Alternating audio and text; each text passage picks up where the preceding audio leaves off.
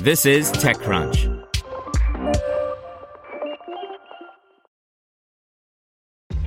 This episode is brought to you by ShipStation.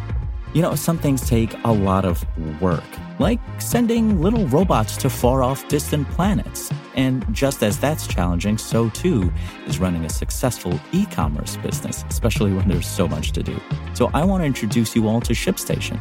Now, I love using ShipStation because of its easy to use dashboard, which makes managing orders and printing labels a breeze and super smooth. Oh, and the customer service is just out of this world.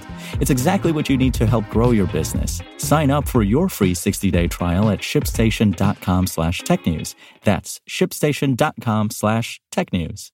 Brought to you by Quip. The Quip electric toothbrush is designed to make good habits simple with a sleek design, timed vibrations, and new brush head delivered every three months to keep your brush fresh. Set start at $25. Get your first refill free at getquip.com slash techcrunch.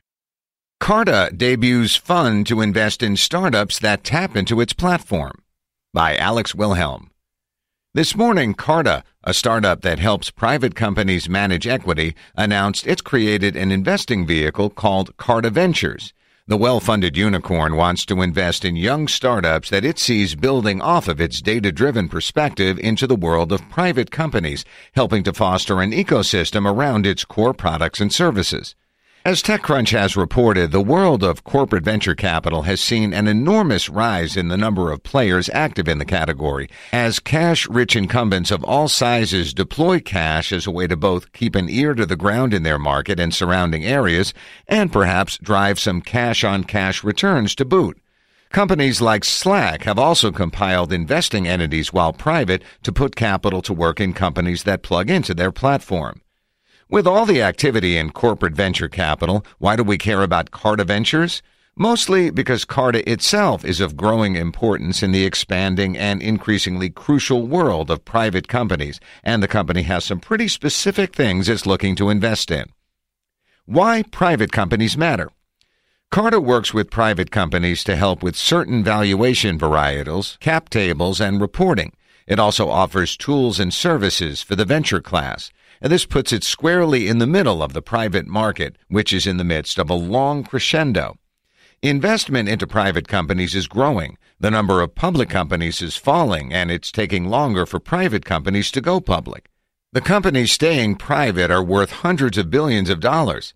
Hell, even The Economist dug into the private company boom, noting that, quote, institutional investors are rushing headlong into private markets, especially into venture capital, private equity, and private debt. And Carta provides behind the scenes sinew and tissue to both the players, startups and other private companies, and their fuel, investors of all stripes. Efforts that sum to the startup working to expand the world of companies supporting those same firms through its new venture fund. Carta wants to accelerate and even instigate, as we'll see, companies that add to its own platform, making investing and participating in the private markets a bit more limpid and simple, two things that the world of private capital and its constituent bets have never had in abundance. Capital for whom? To get a grip on who Carta wants to fund and why, TechCrunch caught up with James McGillicuddy, who heads up strategy for the company. Starting with the basics, the capital that Carta Ventures plans to invest will come out of Carta's own accounts. McGillicuddy said that the entity will invest balance sheet capital with no outside structure, meaning that the setup is very much from the corporate ventures playbook. Standard so far, then. Next, we wanted to know about how many general partners Carta Ventures would muster to go into the market. Instead of answering that directly, McGillicuddy discussed a number of existing internal staffers and a collection of folks that he considers a pretty good group of folks in the classical sense on the investment committee that will be able to help these entrepreneurs and guide them towards a business that we think should exist now that we are programmatically opening up access to the markets. Carta Ventures intends to write seed checks, according to a pre-release copy of a blog post shared with TechCrunch. McGillicuddy added that Carta Ventures' first priority is helping folks think through how to leverage our platform to build things that we think should exist that we don't have the expertise in.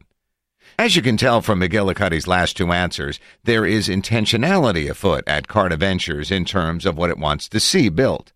In a blog post written by Carta CEO Henry Ward, three companies are mentioned a startup focused on helping other companies come up with fair and market fitting total compensation for employees, including both cash and stock, a startup focused on building analytic investment tools for venture as an asset class, and one final startup focused on executing and publishing research on private companies.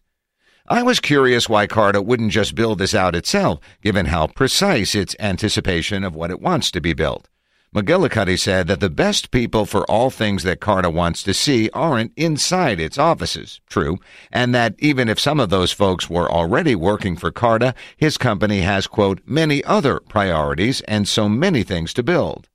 Fair enough, but it indicates that Carta isn't just building a corporate venture arm to go out and put money to work in companies that could later eat its lunch. Instead, it wants to put to use capital as a lever to power particular firms that could extend its reach. What else? Carta's venture fund is willing to put money to work in idea stage companies, provided that you're doing stuff that it finds enticing. And Carta is willing to put you up in its office and so forth. It's there to help if you want it. Why is all this happening? Carta isn't public and probably isn't profitable. How can it afford to have its own venture arm? Well, this headline explains it. Carta was just valued at $1.7 billion by Andreessen Horowitz in a deal some see as rich.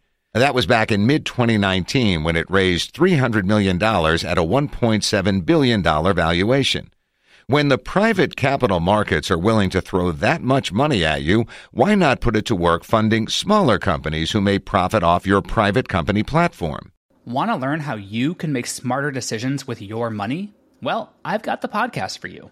I'm Sean Pyles, and I host NerdWallet's Smart Money Podcast. Our show features our team of nerds, personal finance experts in credit cards, banking, investing, and more – and they'll help you make the most of your money while cutting through the clutter and misinformation in today's world of personal finance. You'll get clarity on strategies to help you build your wealth, invest wisely, shop for financial products, and plan for major life events. Listen to NerdWallet's Smart Money Podcast wherever you get your podcasts.